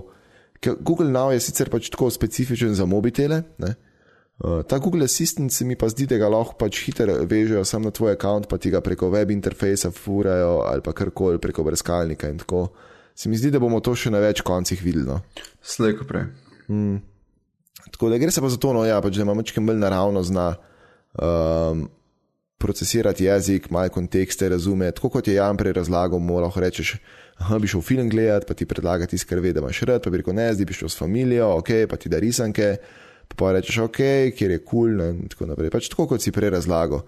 Um, se da, sam časih se mi zdi, mislim, mogoče, če si nekje na poti, to v full uredu. Jaz, jaz še vedno trdim, da najboljši interfejs za avto je pač glasovni ukaz. Za doma je pa že res uno, a se už pol ure z unom pogovarjali, boš šel pač na net poklikati tiste dve karte, pa dio. Ne? Točno to je. Ja. Aj dejansko to tako hitrejš, razen to, da smo vajen tega. Ne, ne vem, uh, naprimer jaz, ko se mi že tako ne da govoriti kaj preveč, ne. Mm. Zdaj sem pa še s tem pogovarjal. Ja, ja, ne bom se, ne, telefon bom vzel pa na kliko tiste stvari in to je to. Točno to. V javnosti tega tako ne moreš uporabljati, ker pač ne moreš se tam pogovarjati lahko se pogovarjaš, sem pa če malo je okvrt, da tam razlagaš. Ja, to telekarte, pa kaj jih pošilj, pa kaj pridemo, pa nisem nič ni. Ne. Uh, Dočim recimo za, za tako, kakšno pisarno, če imaš, da si dosti izoliran od ostalih ali pa za doma, mogoče res. Pač v, v sklopu Google Home bi še nekako razumel, ker ne vem, recimo posodo pomivaš, pa si zraven rečeš, ok, da mi kakšen podcast zavrti ali karkoli. Ja, ja. To je meni vse kul, cool, pa jasno. Ja, kjer pa... podcast, če si v Ameriki? Ne? Ja, ok. To je res, ne. Pač zadeva verjetno v Sloveniji ne bo blazno dobro funkcionirala, če sploh. Uh, oziroma, če, to, če sploh bo v angliščini. Še na regijo trenutno. Je, ampak tako mislim reči, ne, če bo pa enkrat dejansko mogoče začel to delati, pa nas boš pa itak se mogoče en cajt po angliški z njim pogovarjati. Tako, tako kot z Google Now, ki pa sicer zdaj neki delno zastop slovensko. Ne. Ja, neki je tudi to že razlagal v Clockwise. Mm. Ta, da, ja, zanimivo. Mislim, jaz sem to enkrat že testiral. Mislim, če drugega nisem testiral, da je v bistvu že dolg časa, prednji je kakršna koli stvar na Google Now delala v slovenščini, mm -hmm. je mhm. zelo dober translate delo. Uh, Ker si lahko ti povedal stvari noter in se mu pol soči, pesem, mislim pač pesnito od Simona Gregorčiča soči, se mu deklamiral mal noter in tako pač skoraj real time lepo procesiral. Uh, tako da sem bolan dober. In nice. sem se takrat, takrat sem se sprašoval, zakaj sploh dejansko ta stvar ne funkcionira uh, direktno, a veš, tako pač v Google Now, ne? če tam itak dela, zakaj ne more tle. Uh, tako da ne vem, pač pol očitno v eni točki so se odločili, da bi pa res lahko tudi na Google Now to predstavili in zdaj je to to ne dela. Uh, to je to, kar se tega asistenta pametnega tiče. Um, se bo mogoče še poiskal, zdaj le zapiskih nimava direktno linko, ampak jih bo pa pol na une zapiske, ki bojo šli, šli na objavo na net. Uh, še malo polinkala stvari, no, na kakšne pametne članke, kjer je to dobro razloženo. Um, drugač pa ja, v bistvu, kaj je še, VR se je zgodil. Ne? Ja, uh, Google je predstavil tudi novo VR eh, platformo, ki se imenuje Daydream. In seveda tudi očala, ki bodo uh, spadala zraven. Mm, ja, v bistvu, kaj, oni pa so neko čistko, nek svoj device naredili za to, da bojo pokazali, kako stvar deluje. Ne? Ja, zgleda, da so hodovno, da um, se veselim, kaj, kaj se bo iz tega razpletlo. Yep. Um, jaz tudi mislim, da ta VR se zdaj sicer zanimivo razvija. Zdaj, poanta Daydreama je predvsem v tem, da bojo tiste naprave, ki bojo hotele, da gor piše, da so Daydream compatible in tako naprej. Uh, Google bo tle zadnji v bistvu skrbel za to, da bojo procesori dosti močni, da bojo verjetno zasloni dosti ok, da bojo določeni senzori dovolj uh, natančni in noter ugrajeni, da drugače ne bojo certifikata dobili in podobno. Ne. Ja, verjetno. Ja. Tako da, ja, pa v bistvu bo s tem tudi pride, pač s, te, s tem Daydreamom, zdaj pride tudi pod native support za VR v uh, Androidu 1, ne, ko pride, tako da bo v bistvu že zapečeno v sistem, ne bo odvisno to. Mislim, pač mačkem mal več low level uh, accessa bo do, do hardvera, ne, kar pomeni, da bo v bistvu mačkem boljša izkušnja, verjetno. Ja, definitivno je. Mm. Uh, pa tudi s tem poenotijo, da ne bo vsak izumlo tople vode in pa bo pri vsakem bilo mal drugače. Ja, dejansko se lahko osredotočijo na to, da delajo dobre vsebine, pa dobre ape, pa dobro uporabniško izkušnjo. Ne tako, to, eksten, kako bojo dejansko en čip našvasali tam na eno matično, da bo to dejansko prav delali. Uh. Ja. Ja, tako mislim, ne, vse je v redu, pač, veš, dejansko njim ni treba tukaj razvoj dajati, vejo, pač dobijo navodila, po tistem naredijo, pa se raj, raj diferencirajo na drugačen način. Ne. Tako da, ja. um, no, pa, pa, pa, pa so pa še odznanili, da bo Android N beta na voljo, oziroma od tistega trenutka, ko so začeli o tem govoriti, je bilo to na voljo. Uh, če greste na android.com/slash beta, uh, ali pa če greste v zapiske, pa link dol kliknete. um, v bistvu, da, vidiš, to je to predolgo že govorila. Um, suho grlo. Um, kaj je noga v Androidu zdaj na, na eno? Uh, jaz sem ga danes zjutraj naložil, pa sem imel cel dan delo in vaj s študenti, tako da nisem veliko mogel preizkusiti. Uh -huh. uh, Night mode zdaj dela tako kul, cool, v redu, uh, ga imaš pač v notification centru, gor, se pravi to isto kot uh, Night Shift je na, na iOS-u. Aha, ali to sem mislil vprašati. Ja, ja, okay. ja, to je ista Dobre. stvar. Um, pol je inverter šla zdaj barve direktno iz notification centra, ker mislim, da prej si mogel iti v sistem, no pa še tam ne vem, če je delal. Uh, potem je multitasking in pa split screen zdaj kul cool delata. No? Jaz takrat, ko sem imel uno, b, ne beto, alfa. Mm. Uh, to ne, tako, tako šejki, šejki. Um, zdaj pa to, kar sem do zdaj potestiral, zelo dobro delano. Um, Hitrejše se tudi api ne bi inštalirali, to še nisem pretestiral. Uh -huh. uh, predvsem je kul cool ta on-the-fly compile, kar pomeni, da v bistvu, uh, če ste kdaj Android zapdate na novejšo verzijo, pa ste verjetno, ko ste na novo zagnali mobitel, ugotovili, da je full dog mailje in tam updating apps in neki piše. Ne? Uh, tega zdaj ni več, ampak je to zdaj on-the-fly, se pravi, prvič, ko boste aplikacijo zagnali, se bo skompilala na novo, v zadnji um, in boste pač parali ogromno časa, saj pri, pri prvem butu. Tako da to je v full redu.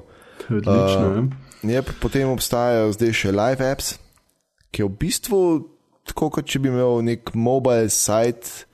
Nek, mislim, križanc med aplikacijo in mobilno spletno stranjo se mi zdi, da je to. No, uh, kar huda fora, čeprav ne zastopim preveč po pointa. No?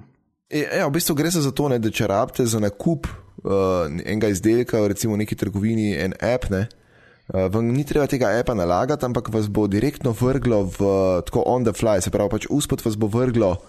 Uh, v nek live app, se pravi, to je dejansko isti app, ki bi ga dejansko naložili, ampak vam ga ne naloži, vam samo v bistvu z downloadom, uspod mim grede tisti del, ki ga rabite, ne, aplikacije. Um, ne vem, mogoče to še najbolj spodoben kakšnemu remote desktopu ali pa kaj takega. Zanimiv koncept je. No.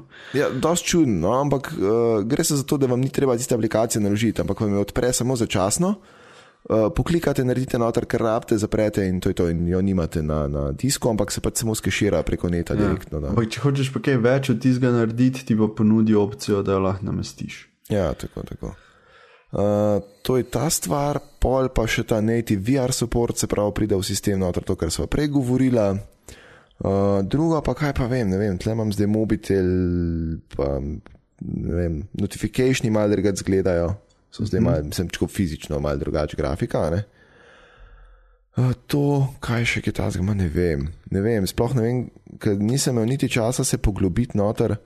Um, dela v redu, v nastavitvih je mačken kakšna nova opcija. Notification centra so malo spimpa, lahko si ga malo več urejaš. A ja, veš kaj imaš v multitaskingu, se pravi, če odpreš zadnje aplikacije, ki si jih uporabljal, uh -huh. uh, imaš zdaj na vrhu gor dejansko clear all, da ti vse pozapre. Ja. Poleg tega so pa ta multitasking zdaj malo bolj brihten naredil in končno upam, da bo to zdaj tako delal kot more. Namreč, kaj se je prej zgodilo, pač itak so ti vsi api v zadnji ostali odprti. Ampak on je dejansko za vsakeč, recimo, ko si že to, recimo, da imaš lahko Chrome, da vsak eh, zavihek deluje kot svoja aplikacija, je malo čudno, mm -hmm. uh, ker si ti ful nabere, ne pa še kar naenkrat 15 kartic. Uh, ampak to še ni tako grozen, ker ti tako lahko izklopiš znotraj Chroma. Uh, bolj problem je v tem, da recimo vsakeč, ko Google Now uporabljaš, ne, ja. se ti ta instanca v bistvu naredi zadnji in pomeni, da v bistvu vsakeč, ko si nekaj rekel, ok, Google, ne. Ok, dobro, na srečo se ni vklopil. um, v glavnem, vsake, če si to naredil, um, se je v bistvu naredila nova instanca uh, tega Google Now uh, umestnika. Ne? In to pomeni, da če si ne vem, 10krat, 50krat, 100krat to delo, si imel nekje zadnji 50 okno, ne? wow. teh odprtih. Um, in to bojo v bistvu zdaj rešili na ta način, da če neka stvar ne bo tukaj pa toliko časa odprta, ne jo bo se mi v zadju zaprla. Tako da zdaj, koliko časa, pa ne vem, moram to zdaj malo pogledati, če obstaja kakšna nastavitev, da lahko rečeš, če pet dni tega nisem pritaknil, vse potem ugasnine. Torej, pri Androidu je priporočljivo, da kaj zapiraš aplikacije, ki jih imaš tam v Switcherju? Mm, načeloma ne. No, vse to me zanima, ker pri iOS-u to definitivno ni priporočljivo. Ne, ne se tudi tukaj ne, zato ker se ti tako keširajo stvari zadnji, pač v neki memori, ne, tudi če ni pač v dejansko v ramo, je nekje na disku imič shranjen, ki se ti pa izloada. Ja. In tudi načeloma na Androidu to ni, ampak veš, če pa gledaš, da imaš zadnji kup enega sranja, ki sploh ne znaš več čez to priditi in imaš mm. med tem sranjem nekje dejansko en app not zakopan. Ne, Uh, je pa mogoče bolj, da imaš en clear roll na vrh, pa ti vsake toliko časa doma počisti. Mislim, to je sicer zdaj rešitev problema z napačne strani, ker ne, ne rešuješ vzroka, ampak posledice. Yep. Ja. Ampak ok, ne, boš to, kar načne. Okay. Torej, dragi poslušalci, v naslednji epizodi boste lahko slišali, kako odstraniti Android na beto iz telefona. Ne, ne, je stabilna zaenkrat, tako da mislim, da bom postal na tem. No. Pač tudi rekli so, da je, da je lahko to da zdaj na svoj main device. No. Ja, ja. Uroš že marsikaj rekel, ne spet spomnim, da je rekel, da je imel iPhone 6s Plus. Ja, to mi bo zdaj, po mojem, le prav na nagrobnem kamnu bom imel. Po mojem bo nagroben kamen bo v obliki uh, iPhone 6s Plus, uh, pa gor bo napisan, nisi me nikoli kupil. Nekaj Bodi prekletne. Pa Jan Fermec spodaj. v glavnem. Uh, Google je rekel še tudi nekaj drugega, Android. Ne? Ja, kaj sem pa pozabil še povedati? Ja, da bo lahko poimenoval ja, ga. Točno, ja, ja to, to, to, tam ne sem preskočil zadevo. Ja, to pa v bistvu, če greste na www.android.com slash versions slash name minus n oziroma greste v zapiske pa kliknete na link, uh, lahko oddate predlog za um, um, Android N verzijo. Ja, prosim so, če ga poimenujete. Uh, kaj že? že ja, nekaj je bilo, ne forum. Name him, name face. Nekaj, ja, nekaj. točno to. Ja. Kaj je v bistvu, ja, ja boat ima boat face, ki si, tu, a to ne vem, a poveva, če mi je štos na hiter. Mislim, da smo že govorili o tem, ampak itak ja. so pa lahko overrulali tiste. Se so ga, zdaj je, zdaj, veš kaj so zdaj naredili? Uh, pač šlo je za neko ladjo, ki bo imela neke arktične odprave in so ti, ki so to ladjo financirali, rekli, okay, zdaj, da, da imamo pa internetu možnost, da ga poimenuje. Ne? What's the worst that can happen? Ja. No, in glavnem zmagal na tem na te, na, na te natečaju je ime Boaty McBoatface, uh, valjda, da je nekaj bo drugega. Uh, in so oni imeli pač sicer klauzulo zadnji, kjer je pisala, da oni lahko v bistvu povozijo glas ljudstva. Uh, in so ga in je zdaj v bistvu sir David Attenborough, njega verjetno poznate po kakšnih dokumentarcih, če drugega ne. Ja, ampak vse je bolj bedno ime, kot pa Boat ima Boatface. Ja, ampak so dejansko, v, so še vseeno dejansko bili tukaj skulirani, da so zdaj pa luno eno mini podmornico, ki se vozi zraven s tem, ki je v bistvu narejena zato, da pol noter v vodo to spuščajo in preizkujejo globine, hmm. so pa dejansko poimenovali Boat ima Boatface, tako da v Oxy pa kot podmornica. Ja, lej, pač se tudi uno ni bot, ampak je šip, ne, tako da. Aha, okay, no, kompromis, da, rečemo. Ja, ja, ja, mislim, ne, vse so tako, kar se PR-ovske scene tiče, so kar smut spelalno. Ja. Uh, tako da, ampak ja, Android N ne bo name ima Nameface, ne. Uh, tako da jaz sem že oddal glas za Nutelo. Itak, kaj če mi druga kot Nutela. Se, veš, kaj, če me vprašaš, ne, je to bolj tako PR zadeva in bojo pač rekli, o, ne bojo počakali. Narš. ne, mislim, dejansko po mojem imajo oni to že zdavni zbrano zadnji in je to čist PR-ovska zadeva, da lahko malo folk se izživlja gor, ne, ker pač so videli, da je folk full po netu giba in to in so rekli, zakaj pa ne bi še malo folkah nam prepelala, ne. Mm. Uh, če me vprašaš, je to že zdavni vse zmenjeno, no. Tako pač, ja, in bojo sam na koncu rekli, ja, ja, tega ste predlagali, ta nam je bil najbolj všeč, ne. Tak, ja. Uh, pač tukaj cajta, dokler en dejansko tistega imena ne napiše, čeprav se pravi, jaz še vedno držim pesti za Nutelo, ker če bi bil KitKat, zakaj ne bi bila zdaj Nutela? Ja, sem. Razen sodelovanje, ne vsi morajo zmeniti, ampak. Aj pa če to zdaj čistko una poteza, veš, ne? zdaj bomo tlele pokazali unim, kaj Ferrero ali kdo to dela, uh, koliko folka bi rad imel, da je Nutela, ne? A, veš, in bojo neko, o, to pa je PR za nas, ne, in bojo rekel, ja, zasmo, ker po mojem, ne. Pač. To bo, ja. Ja. Čeprav je itak, da mora biti neka sledica ali nekaj. Ne? Ja, ja, vse je posledica. Ne? Čeprav prva, druga verzija nista bila sploh poimenovani, ne? kako je že bilo. Ja, dva, tri je bil prvo, je bil že kaj že. A, B, C je bil kaj že, neki ne vem. V glavnem, Candy Cane ali neki ne vem. V glavnem, um, to je v bistvu to, kar je Google I.O. Ja, no, tako na hitro sva šla tole skozi.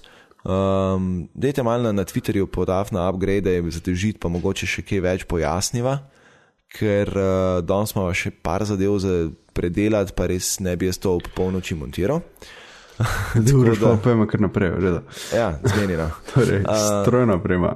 Res je. In sicer testirali so Hyperloop in sicer prvi javni test Hyperloopa. Uh, to je tista zadeva, ki jo je uh, Elon Musk si izmislil, oziroma ne vem, v katerem stanju si je to pač zamislil, rečemo, da je sanjal to, in potem je to prišlo ven na papirju. Uh, sicer gre se za to, da. Uh, kako bi te rekel, nek mini vlakec. Ja, vlakec, ki, se, ki potuje po cevi z zelo nizko vsebnostjo kisika in tlaka, in tako pač tako, skoraj v vakumu. Skoraj v vakumu. In zaradi tega lahko zelo hitro doseže visoke hitrosti in pride na cilj. Ja, ja. pa Glavno, pač lahko vzdržuje visoke hitrosti, ker ni zračnega opora. Ne? Tako je. Tako. In uh, testirali so pogon za Hyperloop, seveda. Uh mhm. -huh. In kako je bilo to? Na, kako ja, je dolžina ne, tistega?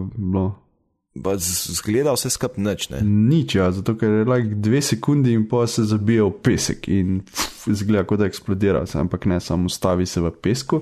Mm. Sicer zakaj pesek? Zato ker jim ni uspel pravcajt uh, zavornega sistema uh, narediti. Uh, ta dejano, pravijo, da je test uspešen. Yep. Uh, čakam, zdaj tle novico preveriti, če je kot hitrost. Nekje sem zasledil enkrat, da je. Aha, uh, a ja, ko bojo uno ta pravo progo naredili, oziroma ta uno pravo testno progo boljšo naredili, bojo prišli do 350 mil na uro. Okay, uh, ampak tle pa ne vem, nisem, da niso šli do tojka, ampak so šli pa kar hitro. Ampak zelo hitro je pospešil, ja, ta, da yep. je bilo uspešno. Yep. Uh, tako da. Ja, zelo zanimiva stvar. Um, ok, pa pa še ena stvar, mava. In sicer, mislim, ne še par stvari, ampak uh, naslednja stvar, ki jo mava, je to, da je Samsung predstavil 256 GB uh, veliko microSD kartico. Torej, ki je manjša, manj kot noht od mezinca. Ja, tako temu rekel. Tako da, predtem je bil Sandisk, Sandisk je bil predtem rekorder z 200 GB. Ne vem, jaz se spomnim 128 GB na koncu. Ja, ja takrat smo enkrat imeli to debato. Uh, no, pa je bilo pa 200, pa pa 256 zdaj. Tako da um, branje z 95 megabajti na sekundo, pisanje z 90 megabajti na sekundo in na voljo od junija dalje v 50 državah, ki nisem šel preverjati, če je Slovenija vmes. Uh, cerka cena 250 dolarjev, oziroma verjetno pa nas evrov. Ja. Odlično, seveda, za razne drone, ki snimajo 4K video in podobno. Ne? Ja, to, to res, ne, to si to, nisem, nisem niti pomislil. Ja. Jaz sem sicer najprej pomislil na svojega meka, pač bi imel neki tam ob strani not zadegano, zato da imam še malo več. Če že zdaj obstaja 256, veš. Ja, se vem, pač uh, moram si enkrat, ne vem. Malo časa vzeti, da to pred raziščem, pa da nekaj not vržem. Ja, Pridite, malo mi to tudi. Ja, no, ok, le, odlično. Uh, tako da, ja, pa ne vem, tam je sicer napisano, da imajo deset let neke omejene garancije, kar verjetno pač pomeni, da če tako ja, crkne, ja, da te pa glih gor skakali, pa ne. No. Ja, ne smeš je pregriznati, na primer. Ne, pa z dronom, z njo strmoglav, verjetno tudi ne. Verjetno. Uh, ampak ja, ne, v bistvu, kam smo prišli, 256 gigabajtov, jaz sem pač, ne, sem, Vse po drugi strani je to logično, ker te čipi itak so majhni, kompaktni, čeprav 256 na tukaj majhni površini še vse en tako mind-blowing. Ampak tako, veš, če si kdaj kak SSD odprl, pa videl, koliko je dejansko v tisti škatlici noter, vsega čipov, ja, ja. ne čez dalje manj. Mm. Tako da, ja, kar zanimive stvari. Zelo. Um, ok, pa imamo pa še dva linka, na katere mm -hmm. dejansko morate iti. Prvi je. Uh, naš vrhovni poglavar Anže Tomič je napisal seznam mobitelov, ki jih priporoča za nakup, ki ga bom mm. tudi jaz uh, uporabljal, zato ker me tudi folk sprašuje, pa kjer telefone nabavim, uh. le, tja ali pet. Ja, pa si preber. Uh, tako da je že hvala, ker si nas odrešil muk. Hvala lepa. Uh, mislim, se ni to muka, no, sam pač vedno ene in iste stvari razlagati, uh, je tako že malo pol annoying. Uh, pa vem, da niste ljudje neč krivi, ki naj to sprašujete in z veseljem odgovoriva.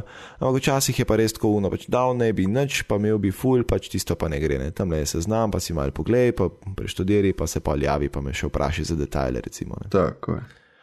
Uh, no, in polk je Anžeto na Twitterju objavil, je Matjaš Ropret uh, se hitro javil in pristavil svojo skledico in je povedal, da on ima pa zelo podoben seznam za prenosnike tja do 600 evrov, kar je vedno tudi nekako vprašanje, da bi dal tam 400, 500, 600 evrov za prenosnik, uh, kaj bi naj jaz vzel zdaj. Ne? In je isto, če greste v zapiske, imate dol en link, tudi če imate vi svoje prijatelje, ki vedno vas s tem uh, gnjavijo in pač imate zdaj dva linka, uh, s katerimi jih lahko pač vsaj za moment za zaposlite in uh, boste lahko potem junak dneva, ker ste najdli tak fajn link. In to je v bistvu to, kar je hardware. Wow. Joj, pojmo naprej. Ja, da si, si na uro pogledal. Ja. um, na programskem delu ima samo eno novico, ki je dost presenetljiva. Uh, in sicer Instagram ima novo podobo. Real, mm. Nova podoba je prišla že pred novo ikono. Ja, takrat so samo bili flat naredili, ni bilo. Ne, ne, ne, jaz sem že imel, iOS je že bil nova podoba Instagrama, prednje bila ikonca. A, okay. ja. Ampak tukaj bi se jaz predvsem osredotočil na ikonco, ki hmm. je bila od kdaj, iOS 5 ali iOS 6 enaka. In potem, ko je prišel iOS 7, ko je vložil vse flat, Jaz sem še kar imel tisto grdo ikonco tam, ki se sploh ni skladala s sistemom in ničemer. Yep. Seveda, da, jo, da imam na prvi strani ne? in vsakeč, ko odpreš to, si. Oh. No, in zdaj je po devetih mesecih uh, testiranja, uh, risanja različnih variacij uh, ikon, so končno splavili novo ikono. Uh, je... pa, a, niso, a niso to dejansko ene tri leta skupaj to delali? Mislim, da so tri leta to risali tako v nekih fazah in vse to. Ne, ne, mislim pač, verjetno so zdaj zadnjih devet mesecev dejansko to intenzivno počeli, da so pa vmes ne vem, koliko iteracij in verzij tega naredili. Če greš to zapiske, je tam en link in tam noter je en video in v tistem videu je fuljenih ikon prikazanih in to so dejansko stvari, ki so jih oni risali. To niso stvari, ki so jih naredili zato, da so video lahko zmontirali pa pokazali, koliko smo mi delali. Ampak to je dejansko ne vem, koliko iteracij tega bilo. Ja. Teda, čeprav mi je grda ikona, oni so full dela vložili. Ja, mislim, meni ikona osebno ni tako slaba. Mislim, ok, spet je šuna sprememba, je isto, ko sem skoraj malo boleval nad Googlovim novim logotipom, pa ga zdaj gladko pač prebavim in je vse v redu in sploh ne, ne vidim problema. Ne, full seka tule vedno. Ta Ja, se to- Pinky, whatever. Samo, veš, to, je- to, to je celo na iOS-u, kjer uh, imate te barne prelive. ne. Veš, pač je dejansko nekaj, kar je nek design language. ne. Ampak uh, drug problem in druga fora je pa v tem, da na Androidu to, to še ne trikrat bolj ven sega, ne? ker imamo pa material design, ki je pa res flat, flat. Ne? Ja, pa še bolj pastelnen. Ja, tako ne, veš, in tle res tako pač zjutraj kapti v glavo in z njeno neonko po svetu. Ampak, mislim, meni tako overall se mi ni slaba ikonca, mi je lepa, pa te barve, pa to, pa fresh je, pa sploh interfejs je zdaj lepo clean, pa črno-bel, čeprav se tudi eni križajo nad tem. Ne, Meni je to, to, sicer- to, to je meni všeč, to je res. Ja. No, me- Meni je tudi to vse v redu, sem ta ikonca, mi je pač lepa, ampak nikamor ne paše. Mislim, tako, sama za sebe, če jo nekam daš, pa na steno obesiš, zelo dobro zgleda. ne. Um, pa vse mogoče je tudi v redu, ne? ker stvari stopa in ti skozi tam ven seka in mogoče večkrat pač jo pritisneš. Ne? Mislim, dobro, ali je pa vržeš nekam, ne, v eno mapco, da ti ne svet v glavo. Ne. Tu je pač dva scenarija sta možna.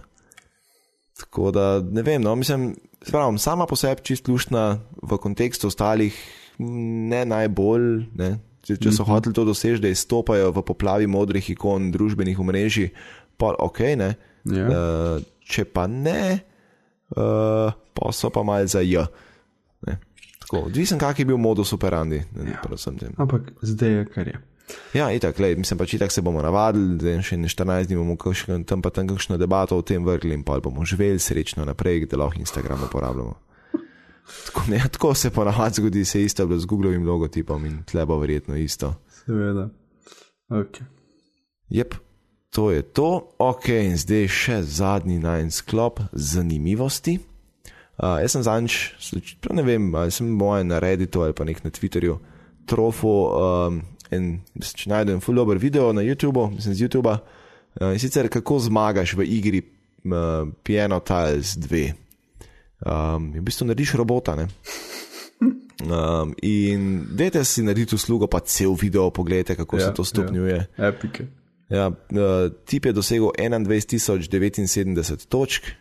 Kar uh, noben človek ne bi mogel. Ja, ne, ni šans. Pač, če tam vidite, tam, tudi, če, bi, če bi štiri ljudi dal za tablico, da bi vsak za svojo stezo skrbel, da bi to pritiskal, ima ni Pa šans. da so ni, zbrani kot satan, pa ni Yep. yep. šanse, resno. ne, ni, ni pogoja. Ne. Uh, ta tip je pa dejansko naredil lepo stojalo, na katerega je gor dal iPhone, kaj je verjetno 6S. Verjetno. Uh, in je pa v bistvu zajemal video pri 240 frameh na sekundo. 120. A 120. No, pa 120 frame na sekundo in očitno v real timeu, oziroma dost v real timeu procesiral to. Seveda, to je moglo biti skoraj nič zamika. Veš. Ja. In je v bistvu snemal zaslon uh, iPada, kjer so pač te uh, piano tajli dol leteli. In Zraven uh. procesiral to. Ja, in zraven procesiral in v bistvu te podatke filo v štiri robotske roke, na katerih so bile na koncu te pence, ki so prevodne, ne, oziroma pač ki so kapacitivne. Tako. In dejansko pač pol uh, zadnji servo motorčke, verjetno pa kakšen Arduino, da je klofov gor po zaslonu, glede na to, pač kar je gor zgor na iPhone snemu in zaznavo. Tako da to je čista bizarka, ne, kaj je ta človek naredil. Čist. Uh, tako da, ampak ja, dajte pogledati, no, kaj je zabavno. Ja. Ok, pa je to to od današnjega podcasta. Uh, Nekaj ur še ostaja, da bo Uroš lahko tole zmontiral. Ja, točno um, dve pa 38, mi- 48 minut. Tako je. Tada, Uroš, kje se te najde? Uh, mene se najde na blog.miklavcic.si ali pa na Twitterju, kjer sem afna uros podčrtaj m, Jan tebe. Mene se najde na ferme.si ali na Twitterju podav na tortehničr. Um, upgrade se najde podav na upgrade in na aparatus.si. Ja, tam so še ostali podcasti, pejte malo gor pogledat, če še ne poznate, če ste frišni poslušalec. Uh, nam je tako fuljenih podcastov, zagotovo se najde še kaj, kar vas bo zanimivo. Zdaj ostali pa itak že veste, kako stvari potekajo. Tako da Tako, tada, to je to, do naslednjič. Yep. Čau. Ciao.